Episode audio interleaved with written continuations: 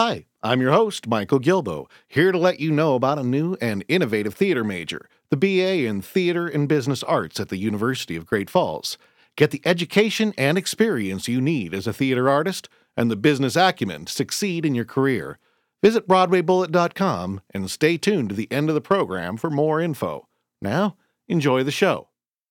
Ooh, is that pod on?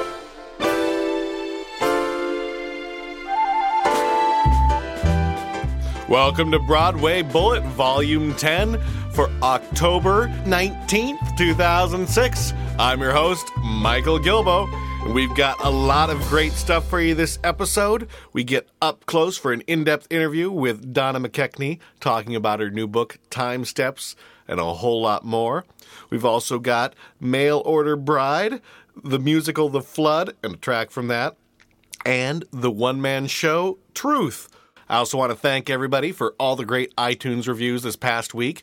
Keep them coming. And I want to remind everybody if you're new to the show or new to enhanced feeds, if you listen to the show in iTunes while you're listening, a little chapter menu pops up in the top left corner and it lets you skip around the program just like it were an audio magazine. If you're listening on your iPod, you can skip next track or previous track, just like you do with anything else, to move back and forward. We've got a great contest every week called Stump the Staff to win a $20 gift certificate to the Drama Bookshop. We'll tell you how to enter that later, but I'm going to tell you the winning question. Nunchaka asked the refrain of the first song in two hit musicals by the same songwriters has an unusual similarity. The first interval heard is an ascending major seventh. Name the shows and their opening numbers. Hint, the writing team never worked with each other again. Are you stumped? The Drama Bookshop wasn't. We'll have the answer later in the show, as well as all the information you need to enter your own trivia questions into Stump the Staff. We got a lot of great interviews this week, so let's not waste any time. Classical meets contemporary in two plays put on in rep from the Resonance Ensemble, and we have the artistic director from the Resonance Ensemble, as well as the director of one of the plays, Eric Parness, here with us today. How are you doing? I'm doing good, Michael. Thanks for having me. Well, first off, what is the show you're directing for this? Uh, I'm directing a show called The Mail Order Bride. It's a world premiere by Charles Mee. Uh, it's a, a, new comedy farce based on uh, the writings of Moliere. It's a celebratory, it's joyous, and uh, it is a musical as well. We have four original songs in it, and it's uh, it's a lot of fun. The Moliere play is also what you're in rep with, isn't it? That's right. We're running in rep with the Imaginary Invalid, which is one of the pieces that inspired this new play. Uh, the Mail Order Bride is inspired basically in general by the writings of Moliere, with a touch of uh, Aristophanes thrown in, a ch- touch of Wycherley, who are other uh, playwrights that actually had an influence on Moliere himself. In the Imaginary Invalid and the Mail Order Bride share a lead character, and uh, they both approach their objectives a little bit differently, but uh, there's a lot of similarities as well. Now, someone to catch both of the shows, I'd imagine, to be a very interesting insight into the origins of farce and uh, modern farce. Absolutely, and that's part of our goal on putting these two shows together is to give someone the opportunity to see not only how a play like The Imaginary Invalid is still uh, important and relevant and fun and really entertaining today, but to say, well, what is it about it that can transfer into a modern day setting? What is it about it that has made it classic, has made it endure? And uh, I think Chuck has done a great job as the writer to show us some of the parallels to modern day comedy and farce, and, and he's used he's been able to use the tools that Moliere basically invented to uh, to transfer into this great new piece. Broadway and theater in New York is very cyclical, and it, it doesn't seem to me that farce has been a very popular thing in the past five, ten years. And yeah, that's true. Uh, you know, it seems to me that when times are tough, and, and I think we are going through what could be considered by some people some some tough times as far as the kind of morale of the country and, and the morale here in New York, and, and there's financial things going on, and there's war going on, and so I think a lot of playwright sensibility does often go back to well, how can we really explore what's going on in the country? I think now's a time as good as anywhere. We could use a good laugh, and I think that's something that both these plays provide. So. So, what are the challenges in directing a farce? You always hear that doing comedy is much harder than doing drama, and it's very, very true because comedy requires a real, almost technical sensibility of what makes people laugh, and there's there's certain rules that you have to learn, and as an actor and as a director, of how to play the comedy to get the laughs, and it becomes much less of a journey like in a, if you're doing a traditional drama, it can be, uh, you know, letting the actors really be natural on stage and, and finding ways to inspire that. And in comedy, it's much more technical. It really is from beat to beat to figure out you know what props you need and what jokes can play and how they can play. And it is it becomes a very technical process. So it's actually very difficult too as a director to to figure out what's really funny because something might be funny the first time that you look at it. And then as you rehearse it over and over and over again you start to lose your perspective on it as a director. So there's a ton of challenges. I mean you know we have to keep it fresh. We have to keep it alive. But at the same time there's these very technical needs that have to get done. As far as I'm concerned you know I try to suit the needs needs of the play as it comes up. Uh, the last play I did a, was a very naturalistic, realistic, gritty drama down at the Bouwerie Lane Theater called Crazy for the Dog. It was three actors, and it was a family drama. It was very heartfelt. It was very sincere. It was very real. So my approach in that was very much to step back and to let the actors find the the kind of inner life of these characters and figure out how they interact and how they how they move within within the space and how they uh, what the relationships are approaching farce is a different is a different thing, and so I have to I have to adjust my style as a director to the style of the piece, and also to the to the to the particular actors I'm working with. There are, are actors that really need a director to say here's what's working, and uh, this is where you need to move, and this is the inflection of the line. And there are other actors that need you to just ins- just to encourage and to inspire and to uh, push in certain directions. So a director's job is, is is really complex, and it is a lot of balancing and trying to figure out what the play needs, what the actors need, what your other artists need, your your designers, uh, all of your collaborators, and being able to give it to them. So I think a director really does have to to be really successful has to embrace embrace everything in between to uh, to really allow the artist to really fully you know realize the vision of the piece and the, and the role. So, if people are looking for some good laughs, how and when can they catch the two shows? Uh, the both plays run in rep at the Beckett Theater, which is on Theater Row, 410 West 42nd Street. Uh, the show begins previews on the uh, 27th of October this month, and it runs through November 19th. They do run on a rep schedule basically every other night. Uh, except for Mondays, we're dark. Uh, on most weekends, you can see both shows in one day. All the information is on our website. It's uh, Resonance Ensemble. That's www.resonanceensemble.org, and uh, all the information is there on the performance schedule. Well, thanks so much for coming in to talk about the show, and uh, good. Good luck with the run on the rep. Thanks again for having me. It was a real pleasure. Donna McKechnie is with us in the studio to talk about her new autobiography, Time Steps My Musical Comedy Life. How are you da, doing today? Da, da, da, da, hit it. I'm great. I'm, I feel really good being here. Thank you. Helping me get the word out. Let's talk a little bit about your early career. I mean, your career has spanned 47 years, and that is amazing. And you know, I, I didn't know that until today when we tried to figure this out. Yeah, 47 years ago. Yikes. Um, I got my equity card at the Cass Theater in Detroit, Michigan, doing what they called winter stock. Jeanette MacDonald um, was at the end of her career, and she was singing, playing the lead in Noel Coward's Bittersweet. And um, The King and I, um, Anna w- was played by Betty White of the Golden Girls. You know, Betty, wonderful. We did um, Bob Horton of TV. You're too young. You're too young for that TV show. And uh, it, it, Peggy Cass, wonderful TV actress on Garry Moore and television, and and she was um, uh, in Bells Are Ringing. So that was it. It was a great education, believe me. All at Detroit Winterstock, huh? Yeah. so where did you move from there? How did your How did you get into dancing and singing and musical? Well, theater? I started. You know, um, um, it was reflective in this show, a chorus line when Maggie, who sings at the ballet, talks about imagining an Indian chief and with her arms up like this over her head. That was my story as we all pooled our childhood stories and came up in the workshop with these uh, characters. So that was my story a little girl who played music on the radio and would get up and start dancing. My mother took me to ballet. Now, this is um, more than 47 years ago. And uh, I had, luckily, I had some really good teachers in um, the suburbs of Detroit. And I studied, it was my passion. And like Sheila, the character in Chorus Line says, um, I saw the red shoes. Well, I did too. I was seven. We found out that we're, you know, we were all inspired by that movie. And it was just a, a dream. Um, I got my first job to go to New York by the same director of the Winterstock, David Timar, and he said I was in uh, my junior year in high school, and he said, "Well, we're going to rehearse in New York for five weeks, and then we're going to go on tour in the South, playing colleges, and um, for about five weeks. Do you think your parents would let you go?" And I said, "Well, of, of sure, I'll, I'll ask them. I'm sure it'll be fine." Well, it wasn't fine. It was the opposite of fine. And as I recall it in my book, it was totally out of character for me, but I ran away from home to join this dancing troupe. It was kind of dramatic and, and not always. Um, it was very painful for my family. It was very upsetting because we were basically gentle people, all of us. So this, whatever my hormones racing or that age, or I felt like it was going to be my only break in my entire life, and I kept saying to them, "It's seventy-five dollars a week," you know.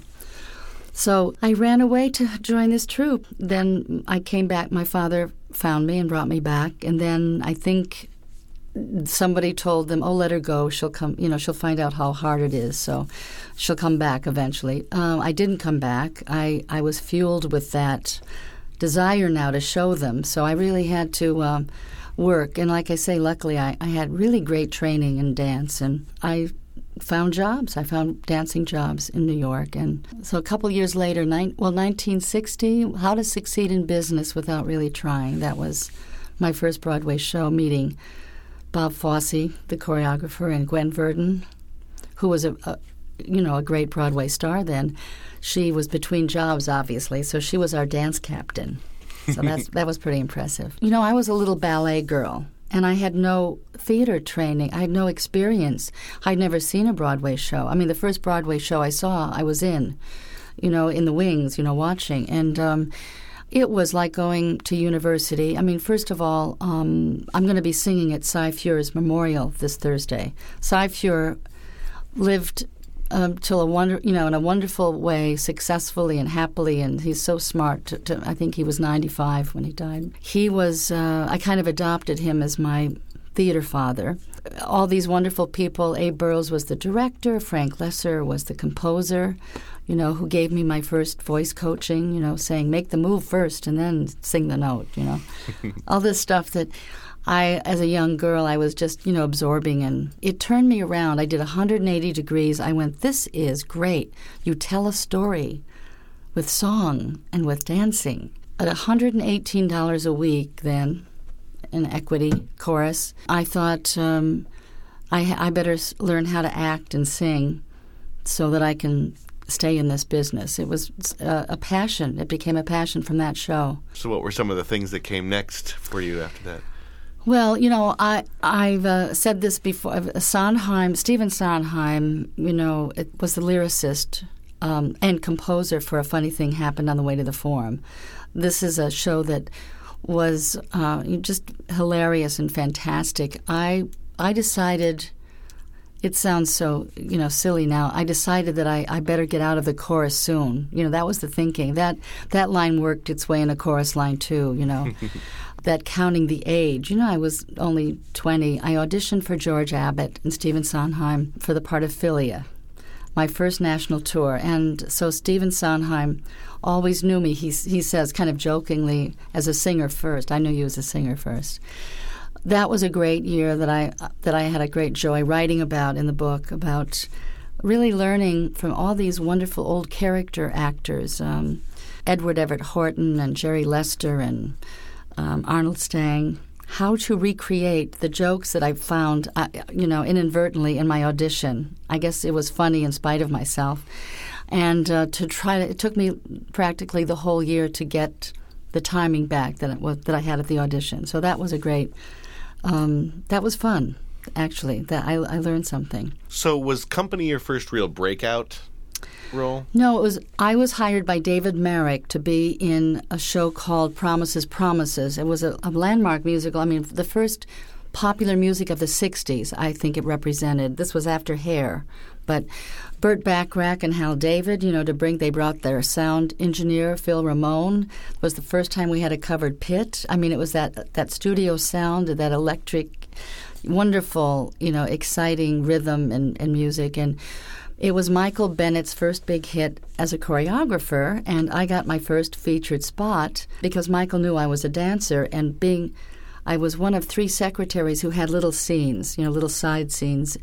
And we had to cut, or they had to cut. I say the we, like, you know, because it felt like it was a collaborative, but they had to cut a half an hour um, out of town. So those side scenes, those side parts got cut. So if Michael hadn't put me in the middle of um, the trio in Turkey Lurkey time, I would have been fired also. I would have been let go. So it, it was a wonderful, serendipitous thing. And uh, it continued to be very successful. Even it was a, a, bigger hit in, in New York in London, and I went over there. Um, I was the only American dancer to go over there to recreate his choreography, and uh, it was a, you know, again a joy, a highlight of my life. Um, so that was Promises. Then I went right into um, Company, right. There was another show in between there, The Education of Hyman Kaplan, which was the second time I was directed by George Abbott. Um, that audition worked its way into Chorus Line as well. I'm, i try to touch down on the on the on those experiences in my life that ended up in the show or in Cassie's character. And that's the time I pleaded for a job. I was getting out of a, um, my first marriage. Not that there were a string of them, but it was the first marriage. And um, I called Jaime Rogers, the choreographer, and I and I really begged him. I said, "Get me." He said, "This is about Jewish immigration. You don't quite, you know, it may not work." I said, "I'll do anything. I'll be your assistant. I'll get coffee." Whatever you want. Um, I just have to have a job. That recollection found its way when we were trying to find Cassie's theme, you know, why she was there. So isn't that nice? You have to do be in, do this for 47 years to make those connections sometimes. Now with company, that yeah. though that was a great uh, meaty role you had uh, finally. Well, it was. It, it, it still. I was coming. You know, I had this great dance, great music, uh, great arrangement. Billy Byers, Jonathan Tunick. I mean, uh, unbelievable, sophisticated music in this dance. Um, they didn't even put the whole th- whole thing on on the CD. It was too long. It was it was incredible, but it was not really part of the story. It was more abstract. It was another yet girl coming off from you know left field, just doing this incredible number that had to do with the central character Bobby, who was having a one night stand with the stewardess. So I would this kind of abstract musical number came in that demonstrated his romantic, you know, his girl, his romance with his girlfriends, but also the a more deep, uh, the inner yearning of how he had re- a real problem with emotional intimacy. So, all that said. well, now we're going to take a break before we come back to the interview, and, and we'll actually play. Uh, your the three girlfriends, yes, yeah, Susan Browning, Pamela Myers, and uh, that's me in the middle doing all that Andrews Sisters uh, harmony. Oh. oh. I thought we were going to play your version where you do all. oh, roles. okay. Yeah, yeah. This is a yeah because this is a, a, a, version that I do in concert. You could drive a person crazy. I um, I took advantage of it a little bit, and uh, because it's my show, and I do all three parts. Company was the first adult themed musical about contemporary relationships in New York City. Conceived by Harold Prince and Stephen Sondheim, and boy, was I in great company again with Michael Bennett, who choreographed the most gorgeous dance solo on Boris Aronson's magnificent set of steel and chrome. And I came up in this elevator and I leapt onto this platform and ran down the staircase onto the stage. And oh, and Stephen Sondheim wrote a song for me. Okay, a trio. A do do do do. Do do do do. Do do do do do do. You could drive a person crazy. Drive a person mad. First you make a person hazy, so a person could be had. Then you leave a person dangling sadly outside your door, which it only makes a person gladly want you even more. I could understand a person if he wasn't good in bed. I could understand a person if he actually was dead. Doo doo doo doo. Exclusive you, elusive you. Will any person ever get the juice of you? You're crazy. You're a lovely person. You're a moving, deeply maladjusted, never to be trusted, crazy person. Yourself. A Bobby is my hobby, and I'm giving him up. So we're we're moving quickly and, and closely, I think, to the the major success that was Chorus Line. Right. I keep t- referring to it because Yeah. all of these shows build to that, you know. Let me give a little um, history. We did a workshop. Uh, Michael invited a group of dancers to talk about what it means to be a dancer in show business. And we started down, thanks to Joe Papp and the Shakespeare Festival, we were given this theater, the Newman Theater, to develop these these um, stories that we pulled together that became the inspiration eventually for the songs written by Marvin Hamlisch and Ed Kleban. I used to call. I mean, this was the one of the center. Well, if not the centerpiece of the book. Um, we were like we were very insular. We were uh, for months. I mean, this had never happened before. Uh, we were were making no money and loving it, you know, because the creative process was so wonderful. It's reminiscent of some of those Russian, you know, when they do, you know, uh, Chekhov for six months. We were in there, but but creating something original. And Michael was our captain, and, and you know, shaping it and bringing in all these incredible people. This is all to say that we were like little hothouse tomatoes. It was all about the work. That was a great, for me. I had spent my whole life in other shows with Michael.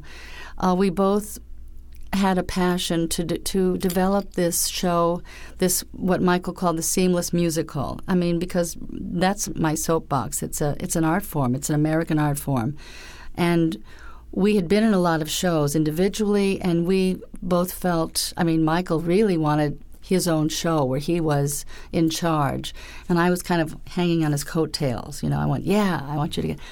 And he always said, "I want uh, to, I want a show for you." And I, I would say, "Get your own first, you know, and then, then get and put me in it." You know, so that was a kind of joking relationship. But he really um, went out of his way, almost killing me with kindness in the workshop, uh, as I describe in the book. It, it almost, you know, he was trying ambitiously to make me a showstopper in the show. And sometimes when you try to make a number a showstopper, it, it you know it backfires it, as it did initially in, in our workshop. But then we found a way to, to do it, and that's the most thrilling part of it is that when people say, "Oh, did you always know it was going to be that?" You know, you don't know. But what what we had and what the, that's a great experience that everyone should go through.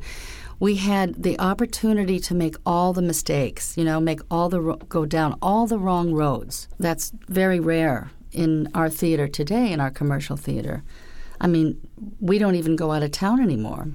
You don't you don't remember that, right? Oh, yeah, there was yeah, okay, you know that. yeah. I mean, there was a reason for that because the audiences out of town. The critics, Elliot Norton in Boston, they were part of our, our they were like the last part of the puzzle. We may not be out of town anymore, but I think in a lot of ways everybody views off Broadway as a jumping point. In so many shows now, We're not out of town off-Broadway. though. I You know, but keep try to keep them away. but High Fidelity is developing in Boston. They're doing out of town. Good, good. High. Fidelity. You know, we did it with State Fair. We we went on a tour. We had so at least the producers could make some money. I mean, they had no money to really come to Broadway initially and just open. It's too it's too scary and and it's not um, it's not the right market. It's all marketing now, you know, and and raising money is difficult. Where was I? Oh, chorus line. We had that luxury yet again of the time. We weren't out of town, but we were downtown in, in a great, um, you know, private place, a safe place. So when we opened on Broadway, you know, there was no advertising. So when we people saw the show, they didn't know what they were seeing. There were some people that would come to the Shakespeare Festival and- for to see one play, and they would say, "Oh, we don't have tickets. We they're, they're sold out." But what is this show? A chorus line? Well, let's go see it. We're down here anyway. So hmm. they they had not a clue, and people would see the show. I mean, after the first week, they knew, but and then when they saw that show, it must have been really stunning, you know, to to hear that orchestra that you couldn't see. It was they were hidden in the wings. So when we got up to the Shubert in 1975. That was the best opening night. That was better than any award because we all knew that we were in a hit.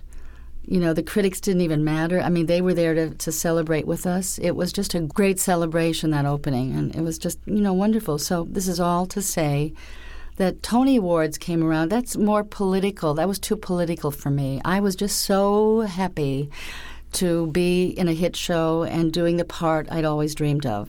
The part that Michael had, you know, it wasn't the girl coming out from left field and doing Tick-Tock, the dance and company. It was actually a person with a with a history, with a with a dilemma, with a a musical, you know, a song, a beautiful song, and, and a dance, and part of the show. Somewhere around this time, your relationship with Michael Bennett changed from just being a long term friendship relationship. Well, we were friends, yes. We were friends. Michael and I were friends ever since we met on Hullabaloo, NBC.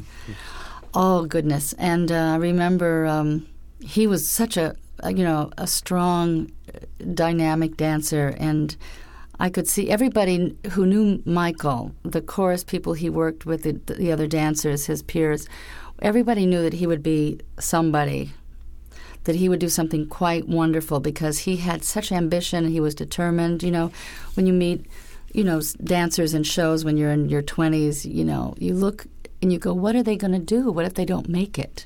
It's a short lived job, career. Um, so I, you know, I, I would say to Michael, Michael, what are you going to do when you grow up? You can't keep doing this the rest of your life, you know, dancing and. And he looked at me very seriously and he said, I'm going to be a choreographer it was so serious that I went, oh boy, I better, you know, keep my eye on him. And uh, he did. He, it was like the following year he started choreographing summer stock. And when we did, um, I guess, Promises, that was the first time that he choreographed a number, and inadvertently. I mean, I wasn't even supposed to be in it. We lived in our work. It was so wonderful and important to both of us. I think that by the time Chorus Line came about, and it was so intense and so personal, it was so successful that I think we both felt that there would be the nat- and the next natural step would be to be together. I say we both felt it, but I would never have have asked him, or or I never let my feelings be known. I, I felt it it was um, not appropriate. So it didn't take much, though, when he um, proposed. I said yes, and um, we both felt that we could make that work. That's the sad part. You know, with all good intention, with all the conflicts, with all the challenges, um, there was an there was a real effort, but it was too. It was for both of us. It was too painful the thing that we both wanted most was to have a family with each other, a trusting relationship. Now, perhaps you know, most people who have gone, you know, gone through this, um, if you don't have it with yourself first, you're not going to get it with anybody else. And we both faced that fear of um, emotional intimacy. That was much more. Um, the the real problem for us than anything else, I think. It was too frightening. Um, so the th- the only regret I have is that it ended the friendship, the marriage. Who wants to be married if it's not working? If it's not um, if it's not good? But you you miss that important friendship as as I did. We found before Michael died, we found a way to get back in a professional uh, communication, which was very gratifying to me. Um, he uh, brought us all back in 1983 to do this incredible gala at the uh, Shubert Theater. And it was just the most amazing time for him to bring. There were so many companies out, so he brought the German company, the Japanese company. He brought all the you know the touring company. The, I think the only company that wasn't there was the English company. And so when Cassie would do her number, there would be 10 Cassies. When Paul would do his monologue, there were seven Pauls. And, and when um, Val did her tits and ass number, there was three Vals. You know, it was people in the audience were just. Um, uh, it was thrilling. At the end, they had Robin Wagner had to brace the stage at the Shubert because they weren't sure it would hold 400 people, dancers. So the dancers came on at the end, but this was better than any Tony. To look uh, to look up after Tharon Musser had lit all of the aisles, even in the balcony, and you saw hundreds of dancers in the aisles and in the finale costumes and looking up there when the lights went on and I'm raising um, my hat on stage on the kick line and I'm looking at like a reflection of all the dancers all down the aisles doing the same thing. That was I have goosebumps. That was um, one of the most incredible experiences I've ever had. I, I, there's little that could top that.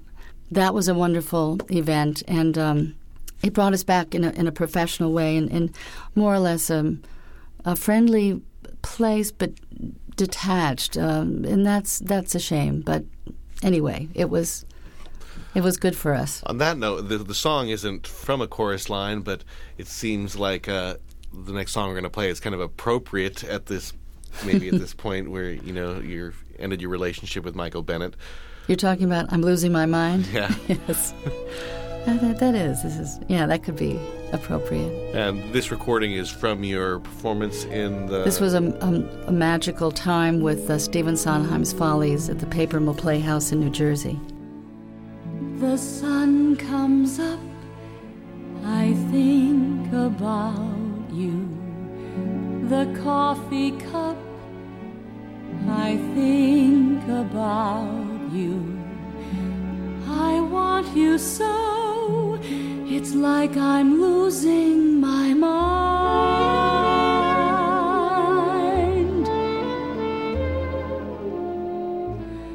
The morning ends, I think about. I talk to friends, I think about you.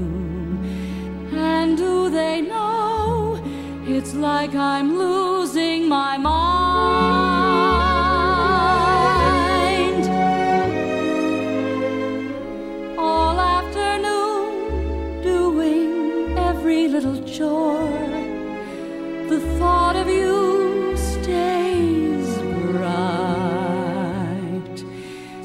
Sometimes I stand in the middle of the floor, not going left, not going right. I dim the lights and think about you. Spend sleepless nights to think about. You said you loved me, or were you just being kind? Or am I losing my mind?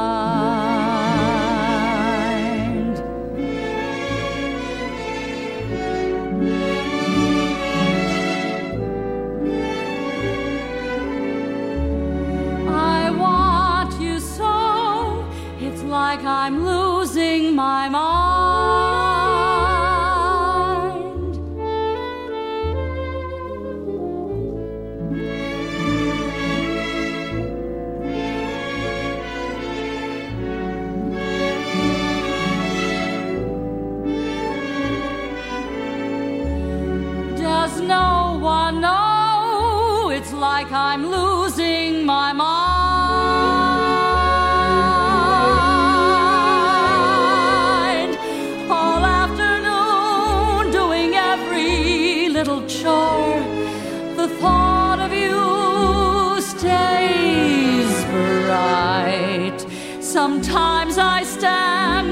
The middle of the floor not going left, not going right. I dim the lights and think about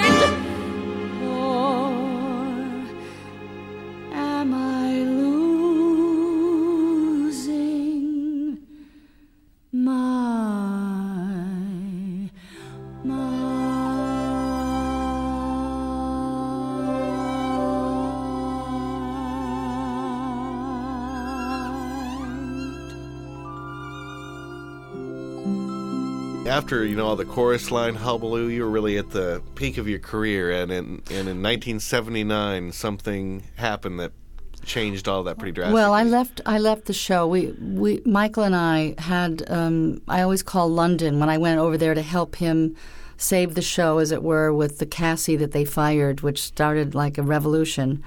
Um, because you can't fire anybody in a social democracy. You know, it's like illegal. Well, it was at that time anyway. Because once you hire them, they're there. Um, but he stirred up a lot of trouble. I went over there. It was very difficult. We were on walking on eggshells around each other anyway. So this really kind of I came back to New York, went back into the show.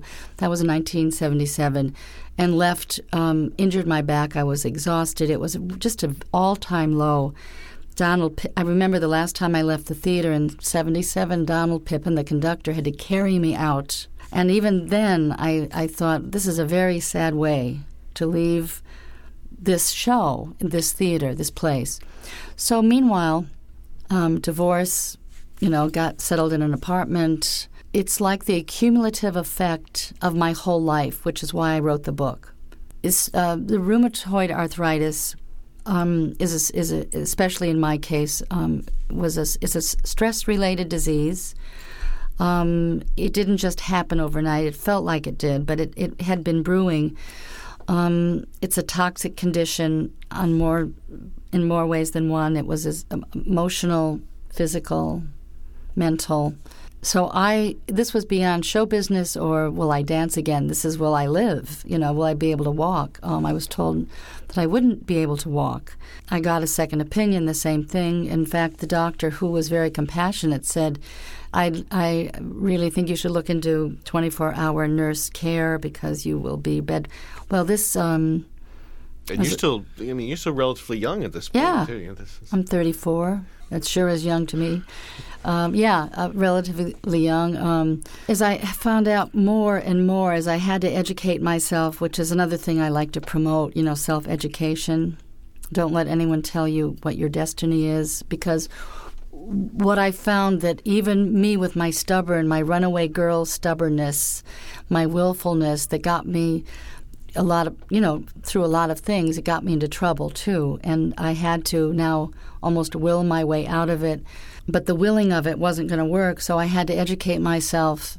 And luckily i had a good friend susan um, brandis slavin who found a doctor in new jersey in trenton new jersey his name was dr sam getlin he was 95 at the time um, he had helped her with a, with blood sugar through diet and vitamin therapy, and it worked. And she was just healthy as could be, and everything was regular and balanced. And so we rented a car. She drove me there. It, I had to go between 10 p.m. and 5 a.m. in the morning, which seemed really eccentric and spooky. And um, the house was spooky. It, it looked like the, a house of seven gables, you know, the turrets and everything. So we went in he essentially gave me a, a, yes and no list for food and behavior. I had yes food and you know and no to it was what generally now this was a, quite a while ago. This it would be generally now called an elimination diet. It's kind of to get cleansing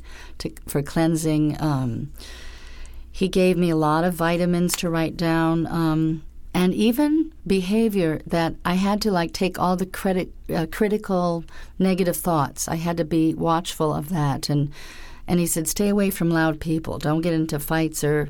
So I watched. I I put this in my show and in the book. You know about I had to watch Mister Rogers for a year, but uh, of course that wasn't true. um, but I had to stay calm. I had to take vitamins, and he said, and when you do something that gives you pleasure, like if you get into a warm bath and that took a long time to even get in there. Um, he said, say, verbalize out loud, this feels good. Just say it. Connecting the thought with the feeling and that basic, that's how basic it was. It's like baby steps again. And I wrote it all down and, and, um, and I would challenge him gently by saying, but doctor, is it, and he'd say, no fussin'. And I'd say, I know, but he'd say, no fussin'. So I went, okay, okay he said, in three weeks, the pain will subside. In six weeks, you'll be able to walk. And in six months, you can do suitable exercise. And then, of course, I asked, I said, well, what about dancing? I'm a dancer. Will I be able to dance again? And he said, um, about a year. It was like that. I, I went, it, it was almost hard to believe. He showed me many letters and books that he had from other people who were cured. He said, All I want from you is to write me a letter saying that you feel better and that you're getting well. And I said, How much do I owe you? And he said, $18. I know. Well, as it turned out, well, the vitamins were pretty expensive, but I didn't buy them from him. It, 18 is the sign uh, in Hebrew of life. He had practiced his whole life medicine, um, and he said, I just got tired of burying my patients, so this is what I want you to do. Okay. It all came to pass. Three weeks later, six weeks later, six months, and I was dancing again. When I went, um, Lee called me, who's choreographing the, this production, to do a national tour. I was so excited but very terrified. But I thought, this is my chance. I know this role. I can go back and I have all of the reference, you know, the mem- muscle memory, hopefully. I would have a barometer for this dance and I would know where I was. So that was how I got back. And coming into um, the Shubert Theater in 1986 to replace the, the pregnant Cassie at the time, I realized that I had to tell this story because it could help people. Um, and I never say what the vitamins are because, you know, everybody's chemistry is different. But as I mentioned before, I, so two publishers and four writers later, 20 years later, I met Greg Lawrence, who wrote, co authored one of my favorite books written by Gelsey Kirkland called Dancing on My Grave. And it was so candid and so honest and painfully so, but, but it was so human. And uh, so I was very impressed with that. So we, we've been doing that now for three years. Simon and Schuster just released it in September, and uh, and I'm going to be there opening night, October 5th, to see Chorus Line yet again, 30 Yes. years later. One of the most profound things for me was to realize that even something that I did not believe in, like suicide, that I would that I would think that way. It was against my nature. But I really thought I understand why people get to that point where they really contemplate it. You would do anything to get out of that pain. Of course, once I realized that I couldn't do it, it was um, I had to, to now learn how to live with it and get better. I mean, I insisted that I would not live like this, but I had if I couldn't kill myself, then I had to find a way to live. I didn't say dance, but I had to live. Since that, you've still had an amazing, illustrious career Yeah. that, that many Well, I people was would dancing. just die to have. I was able to, thanks to Bjork, you know, we have all these friends, I call them angels, our angels on earth.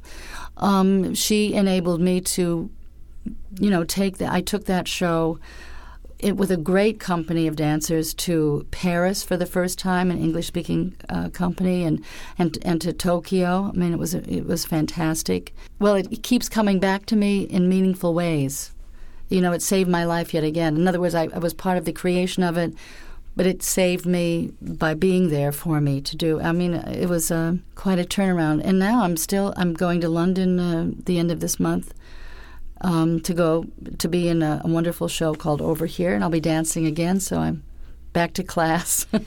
it's a humbling experience. It's been a very big pleasure to sit and talk with you. Thank you. you, Mike. For such a nice, in-depth interview, and you're so forthcoming about all aspects of your life. It's it's great, and I'm sure that uh, I'm eager to read the book. I, I haven't had a chance to read it all yet. In the middle of I'm doing this interview while uh, doing all of the NYMF coverage for the New York Musical Theater Right, Festival. right. right. But I definitely encourage all of our listeners to check out Time Steps, my musical comedy life by Donna McKechnie. Thank you. Um, if it's if it's half as fascinating as this interview has been, I'm sure it would be Oh. time well spent.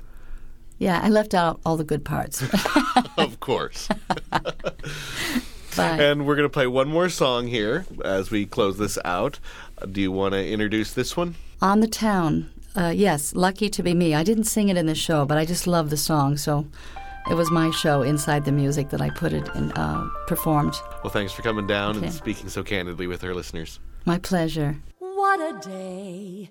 Fortune smiled and came my way, bringing love I never thought I'd see. I'm so lucky to be me.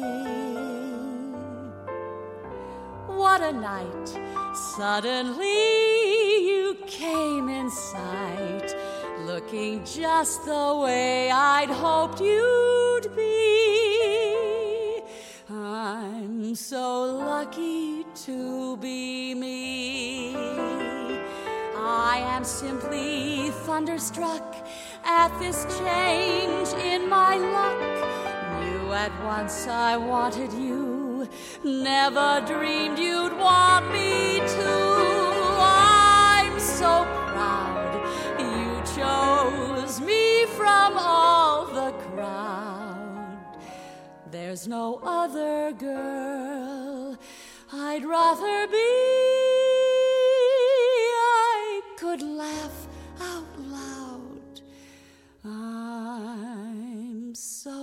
Lucky to be me.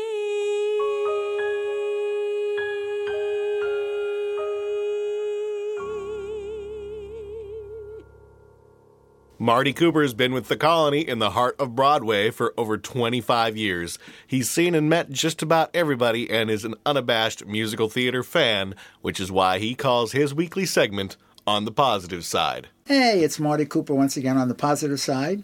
Um, just uh, last night, uh, uh, had a wonderful evening at the August Wilson Theater.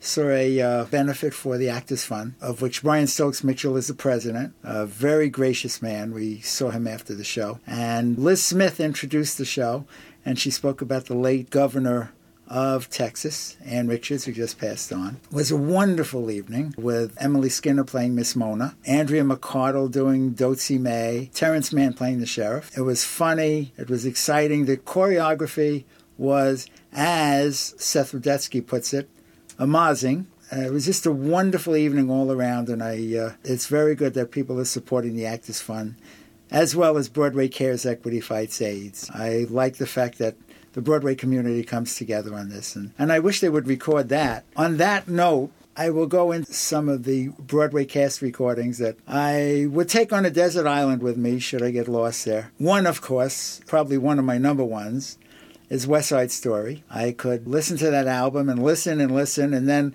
I get tired of it, put it away for three years, and it sounds just as great when I take it out again. I'm just as excited as I was about 50 years ago when it came out. Uh, I think it was the first stereo Broadway cast album, you know, and I was in love with it back then.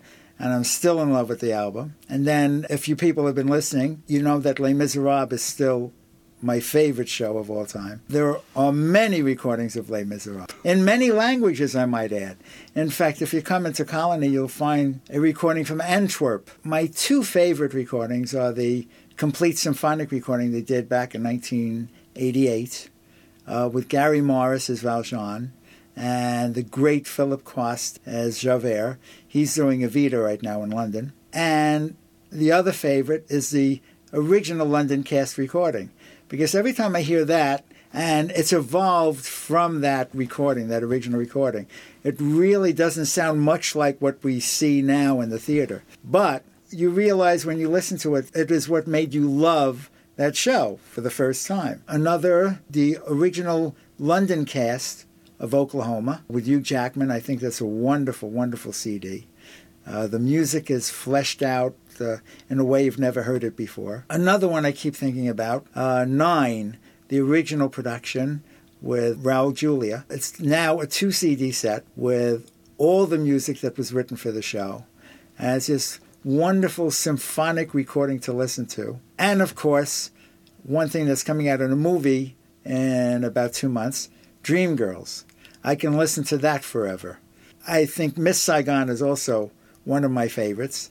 And to me, the recording of choice is a complete symphonic recording that they did in 1993. I just find all the drama that was in that show on that recording. I love to listen to it, although it is missing Jonathan Pryce. It's missing Lea Salonga, but to me, it's made up with that wonderful, sumptuous orchestral music that uh, surrounds that show. I am also very much in love with the original recording of Chorus Line, as well as the new recording of Chorus Line. The new recording, because every note of music that was written for the show is on that recording, or at least most of the music is on that recording. You hear breaks and orchestral parts and vocal parts that were not on the original because the original cast recording was made for vinyl. And we can get about 58 minutes on a piece of vinyl, and you can get about 80 minutes on a CD. So you have a lot of the things you were missing on the original recording. So I would take those two recordings with me, you know, uh, happily. I'm sure I can go on with this, but we have to cut it short. I might do a volume two. You know, probably have to bring a box of CDs with me. You know, if I find myself in a shipwreck. You know, there are probably many others that I've been remiss in mentioning. On next week's show, I'm going to talk about some shows that should have been hits and weren't. This has been Marty Cooper, and until next week, stay on the positive side. On the Positive Side is brought to you by The Colony, online at Colony Music or in the heart of Broadway at 49th and Broadway. You can always say, I found it at The Colony. We already have a repeat performer here on Broadway Bullet with a prolific writing team that was involved in Illyria with the New York Musical Theater Festival, and now they're here with their new musical, The Flood. How you guys doing? Good. Good. Good to be back. Does everybody want to introduce themselves, say what they're doing with the show? I'm Cara Reichel, and I'm a co author of the piece and also the director. I'm Peter Mills, and I'm the co-author with Cara. We did book music and lyrics together. I'm Jennifer Blood, and I'm in the show. I play Rosemary. What is The Flood about? It is somewhat of a documentary type musical, although it's we've completely fictionalized all the characters, but it's based on the real event of the 1993 flooding of the Mississippi River, which at that time was the largest natural disaster in the United States history and subsequently has been eclipsed by Hurricane Katrina. It follows one town as they battle the river and try and sandbag their levee and save their town, and also a number of different sort of smaller plot lines and stories of individuals within the community. I understand there's an interesting development history along with this whole show. I actually, uh, about, I guess it was 11 years ago now, I was in a, a, class in college, and we actually went to a small town outside of St. Louis, Missouri called Valmeyer, Illinois, uh, as part of a college uh, class. And we did research and interviewed people who were affected by the floods. And the, the class was about turning that research in sort of an Anna Deavere Smith way into a play, and that never really happened. But this sort of stuck with me. And then I talked to Pete. We were looking for a, a piece to develop, and I had told him about this experience, and we started figuring out, oh, this could potentially be fodder for a really interesting musical in a sort of subject matter that isn't dealt with a lot in contemporary musical theater. So, so Cara sort of pitched the idea to me and said, "Let's uh, let's try to develop a musical about this." And my initial reaction was like, "That does not sound like a musical to me." You know, a story about people in a small town on the Mississippi River sandbagging and you know fighting a river. Uh, and i didn't know how it would sing because most of my experience in writing for musicals up till then was very show tuney pastiche cute little numbers. I, I, wrote like for college revues you know that type of material. So i didn't know what this would sound like musically. But then Cara went ahead and said we're doing a workshop of it you know write some stuff. And uh, and it was great to have the the actors that we had that summer in georgia just sort of dive in and do the stuff. Jen was one of them.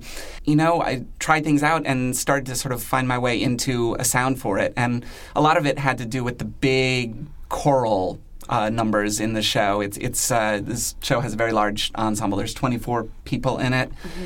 and uh, that choral sound became an important part of this story about a town fighting the river. And also, I think we, we actually made the Mississippi River a character and trying to find a way that um, the river would actually sing as part of the world sort of gave it this sort of non-realistic style which allowed us to sort of open up a, a, wider array of possibilities for the presentation of the piece so. so jen you've been involved from the very beginning huh? Yeah. How's that process been it's really cool coming back to it now, a couple of years after we originally did it. We with the first reading stages in 2001, 2000, and then doing the first production in 2001. It's so much more discovery than I thought it would be. I thought I'd just kind of come back in and do my old thing, but uh, I've had to recreate a lot of it, and I'm finding a lot of new stuff, and it's really cool. So, what's the role you're playing in the show? I play Rosemary She's 15. She's a simple girl. She's mildly autistic, and she she's looking to grow up. She's looking t- to be independent, and she has a special relationship with the river. And now you started the role down south in uh, Summerstock. Mm-hmm. Were you from New York at that point, or Uh, at that point, since? I was at NYU. I was majoring in theater. She's originally from Jersey, then. Originally from Jersey, but Yeah. right outside, right outside New York. We were so. actually down in Georgia doing summer stock because that's where I grew up, and I dragged a whole bunch of people down there for a couple years. But it was great because it gave us a place to kind of hang out and create work away from the sort of tempo of the city where you always feel like you have to rush from this thing to the next. So So, what are the logistics in? Uh, We wanted to have an actual flood with gallons of water, and Yeah. and when we Yeah, did this the first time wet. around, we tried to have boats because uh, not to give too much away, but there is a flood in the second act, and, and people do have to uh, travel around in boats, and we tried to do that the first time around and had to cut it. yeah, I this is a show where although we don't literally want actual water in the show, that was. Sort of a joke, but I don't know. I don't know. But yeah, it's something. Bombay could- dreams. Yeah, exactly. I know.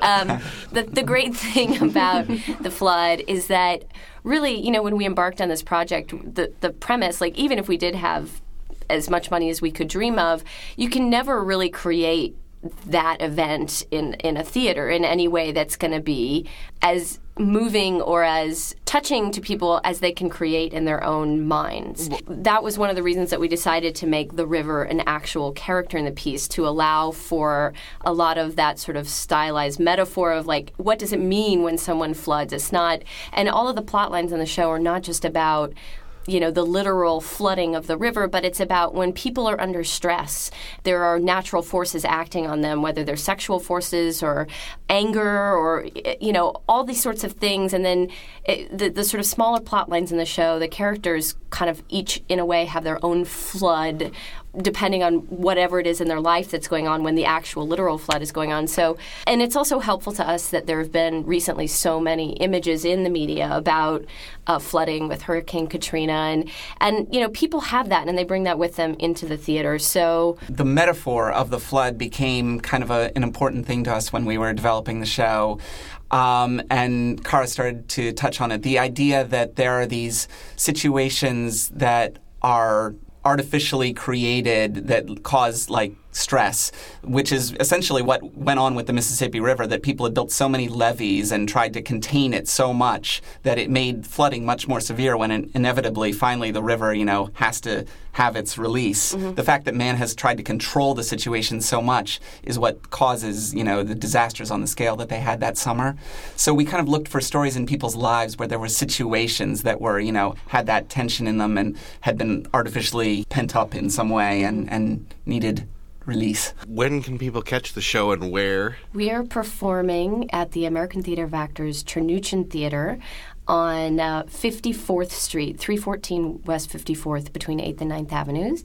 And our first performance is Saturday, October 21st, and the show runs until Sunday, November 19th. So there are 22 shows, and uh, this is a production of Prospect Theater Company, which is a, a company which we're all members of. And people can go to www.prospecttheater.org for more information and to see the full calendar of performances and buy tickets. Well, before we close out, we're going to play. We were short on time this episode, so we're going to play two songs from your show, but we'll play one next week, so people have something to look forward to. But the one we're going to play this week is Runaways. And can Jen set this up? Sure. Runaways happens on the 4th of July. Rosemary has just been taken to her first ever fireworks, and it's totally freaking her out. There's too many people around. And so she escapes to hang out by the river and get her peace back. Raleigh, who is an, a young boy in the town, comes to try to get her back because Alice, your sister's my boyfriend. sister's boyfriend, he uh, comes to get her. He's supposed to be watching her, and he uh, wants to get her to watch the fireworks. But don't you want to watch the fireworks? No, Why not? Because I never do. Never? Oh, I bet you'd like it. No, I wouldn't. Bet you would. First, you see just a spark, headed somewhere in the dark. No one knows what she's running from. She? Sure, fireworks are girls. No, they aren't. They're runaways in the night. pretty little specks of light. No one knows what they might become, but give them room, and kaboom, they explode into bloom. They're runaways, who knows where they're running to, or what they're gonna do out on their own. They're runaways, taking off on holidays, like some other little girls I've known. I'm not a little girl. I'm 15. Who said I was talking about you? I know lots of girls. Oh. But you were still treating me like I was a baby. Listen, they're starting. You can see it even from here. Don't you want to look and see what's going on? No. Sounds to me like a bomb, like they had in Vietnam.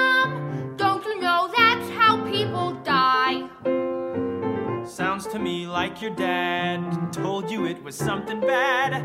You don't know, not unless you try. If you look now, then kapow, you would know, you'd see how they're runaways going on a rocket ride. And what they've got inside, you ought to see. Beautiful runaways. If I could set the sky ablaze, then I think that's what I'd want to be. See? Was I right? It is pretty. It's the prettiest ever. Just give them room, then kaboom, they explode up from the ground, heaven bound, seen and heard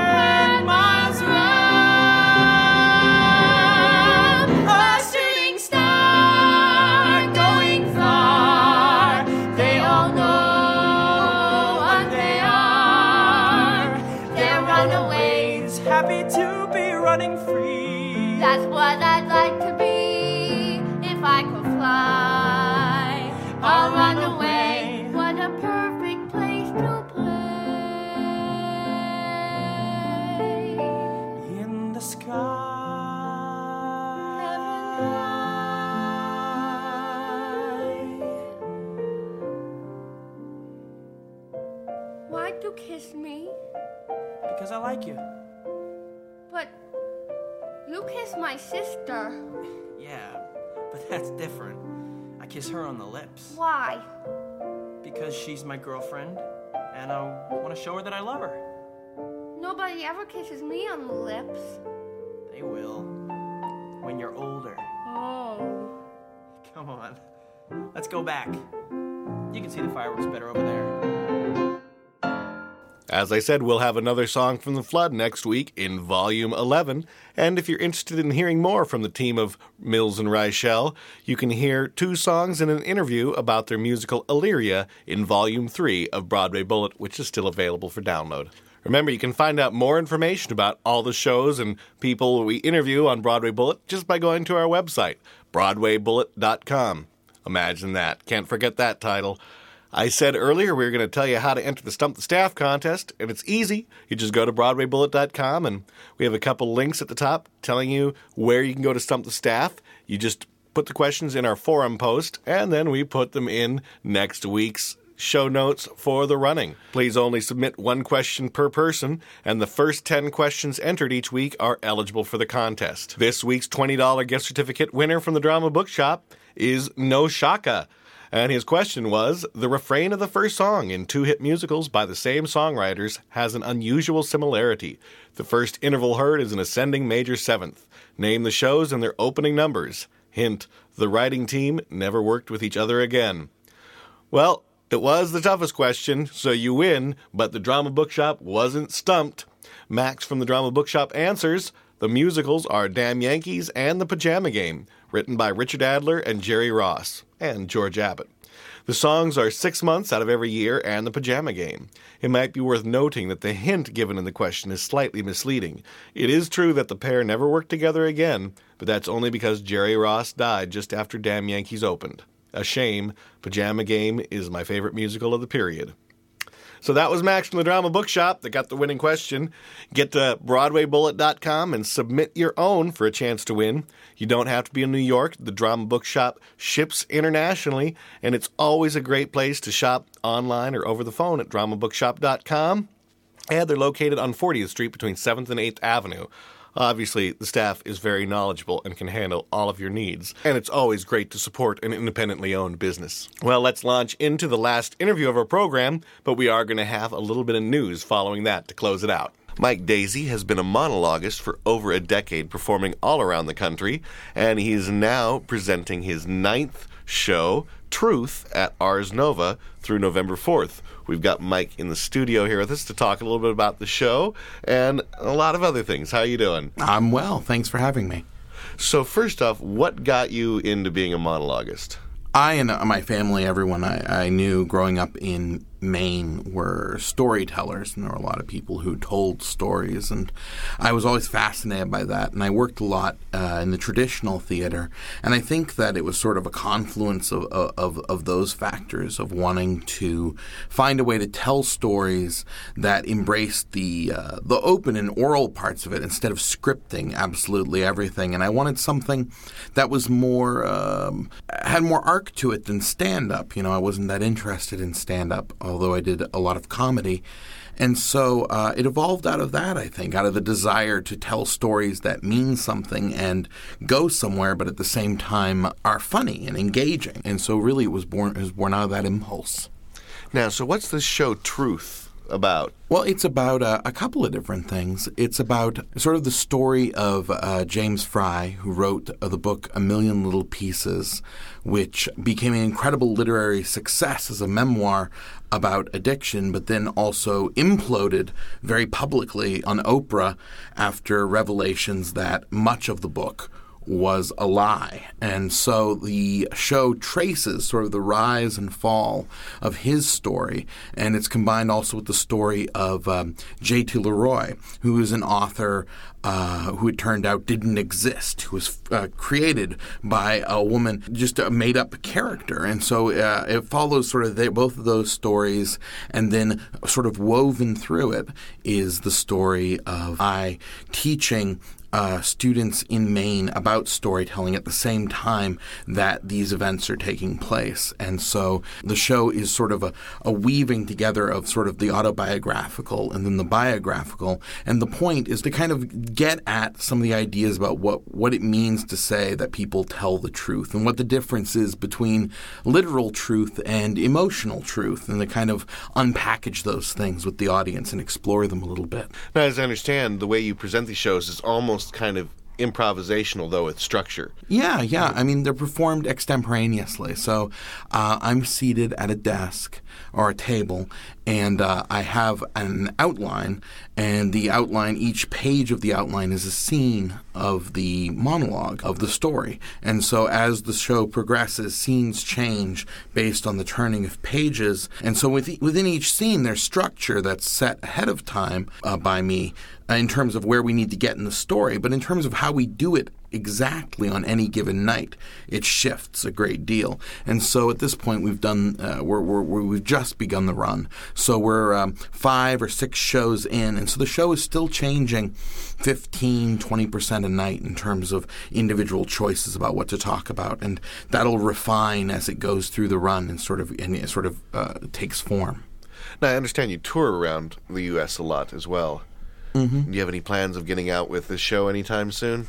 Yeah, we're we're in talks right now to take it to the Spoleto Festival at in June, and we're going to be taking some of the other monologues to uh, Berkeley Rep and Portland Center Stage and uh, and the Edinburgh Festival throughout the rest of the year. And so, um, uh, yeah, I mean, there's been a lot of interest in this show. I think because the subject of truth is on a lot of people's minds, and we spend a lot of time thinking about truth in media and truth in terms of what our government is telling us. And so, I think those are some of the reasons that actually the James Frey scandal blew up as large as it did. And then, and then that's some of what the the, the monologue tries to sort of uh, delve into uh, is, is, talking about that. And because of that, there's been a lot of interest in in, in booking the show.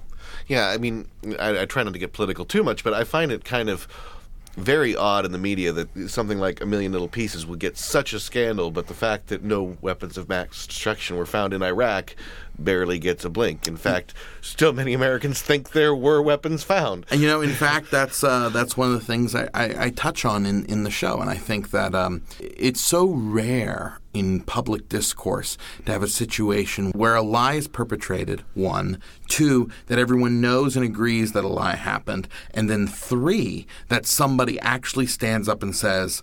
I lied. This is not to uh, say that James Frey is noble, and the show doesn't uh, paint him that way, try to paint a nuanced portrait. But I think the reason for the incredible amount of instantaneous outrage was because I think the people were all feeling like, we finally have a target. We finally have one person who we know for certain actually told the lie. And so I think that that helped inform sort of the out of scale response to the whole scandal and part of what made it interesting for me to want to explore it in the show. The show is going on until November 4th at Ars Nova. So is there a website people can check out besides Ars Nova NYC? Uh, yeah, they uh, they could check out my website, which is uh, Mike Daisey, D A I S E Y, dot com, and has all the information about other shows, and then, of course, links and information about, about the show that's running now. Yeah, and our listeners around the country can find out when you're coming near them. Absolutely. All right. Well, thanks for stopping down, and, and best of luck with the continuing run of your show. Thank you so much. We saw a funny, funny musical called Altar Boyz. Everyone's raving about Altar Boyz, the new musical comedy and winner of the Outer Critics Award for Best Musical. Just knocked us out of our seats. I couldn't believe the dancing. I find myself just smiling, and I look around, and everybody had this big smile plastered on their face. It's really funny. funny. Funny. Funny. Over the top. It's a musical that is absolutely hysterical. Really incredible. Unbelievable. The boys were awesome. I believe in the Altar Boyz. They didn't even have to sing. They could have just stood up there. It's fantastic. Fantastic. Fantastic. Fantastic. The Altar Boyz give dynamite performances with infectious energy, raves the New York Times. Their songs are convincing enough to be on MTV. The critics agree, it's hysterical. Altar Boyz, you'll laugh your mass off. All my expectations were fulfilled. I'm pleased to announce that the play The Thugs by Adam Bock, who we interviewed in episode 8, has extended its run by two weeks, so you still can catch it through November 12th. You can hear more about it in his interview in episode 8. Is anybody wondering what the top five musicals on Broadway are? Well, I got the answers for this week. Number five was The Drowsy Chaperone, which did a million. It was just edged out at number four by The Color Purple, which also did just a little over a million. Number three is The Lion King with 1.15 million. Number two is Jersey Boys with 1.16 million. And topping them all and still going strong is Wicked with $1.4 million this week. There's some great off Broadway musicals that are opening up at the end of October and beginning of November, and it looks like we're going to be talking to pretty much all of them. But be on the lookout for Mimi Le Duck starring Eartha Kitt, Evil Dead, the musical, and How to Save the World and Find True Love in 90 Minutes all of them are opening at the New World stages, so it's going to be quite a busy time for them, I imagine, and I'm looking forward to hearing the songs and talking to the people involved. Another play that has just opened is Journey of the Carcass. Uh, some have described it as a play within a play, and that does not go far enough. It is a Beckett play inside of a Pinter play about writing a Beckett play. Definitely an interesting writing feat pulled off. And we're going to be interviewing the star of that show, Tony winner Dan Fogler from the Spelling Bee, in next week's episode, Volume 11. So we hope to see you back for that. We're going to be adding a few new things to our webpage, but there's still a lot to see if you go to BroadwayBullet.com. We've got all the Broadway World headlines, and we've got you know, blog posted, but we're going to take that a step further. We're compiling a list of a lot of the best theater blogs out there, and we're going to put together a page linkable from Broadway Bullet that has the recent headline from tons and tons of theater blogs, so that can be your one stop shop. We hope to have that up by the next episode. I'll let you know if that's the case. Also, feel free to comment in our forums. We have some great show notes that have more links to all the artists and shows that we feature in here. And we'd love to see more of what you think about the show, and you can meet some other people in the process. Not a lot of activity on the board yet, but you know, somebody's got to be the first to the party. And we got thousands of you listening, so I guarantee if a couple of you take the initiative to comment on the board. There's going to be a lot of people following. You'll meet some great people, and besides theater in general, you'll have our show to talk about in common. Remember, you can also hear Broadway Bullet syndicated on Broadway World Radio at BroadwayWorld.com on Thursdays and Tuesdays at 8 p.m. Their show also has some other great programming and nonstop musical theater songs from all of your favorite shows, and they even do a top six requests at 6 p.m. Well, I'm going to be back next week with a lot more great interviews and songs. Until then, I'm your host, Michael Gilboe, and you've been taking a ride on Broadway Bullet.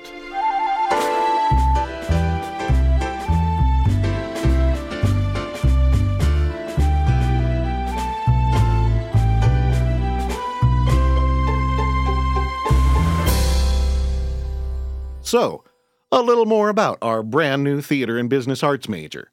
I know what most theater programs are like, and I've talked to thousands of artists. All of this told me that a new style of theater major was needed. Theater majors can get a pretty good arts education just about anywhere, but most programs do very little to prepare actors, directors, playwrights, technicians, producers, etc., to manage their careers. When you go into the arts, you are your own business, and you need to manage that to strategically plan for your career to grow. If you've listened to many of these interviews, you know you need to be self starters to create your own opportunities. I'm going to make sure you are ready for that world. You'll get a ton of opportunities as an undergraduate. Actors will act, even as freshmen. Designers will design shows right away. Playwrights will see their shows mounted. Directors will direct. Producers will handle shows from inception to execution. Outstanding guest artists will conduct workshops, and outstanding students will even work on this podcast and travel to New York with me for interview weeks. And if that isn't enough, we've got an amazing program that will pay all or part of your student loan payments, even private loans if you are earning less than $40,000 six months after graduation. That is an invaluable option that lets you pursue your passion in theater with less financial pressure. If interested, and I hope you are, go to BroadwayBullet.com. I'd love to help you launch your career.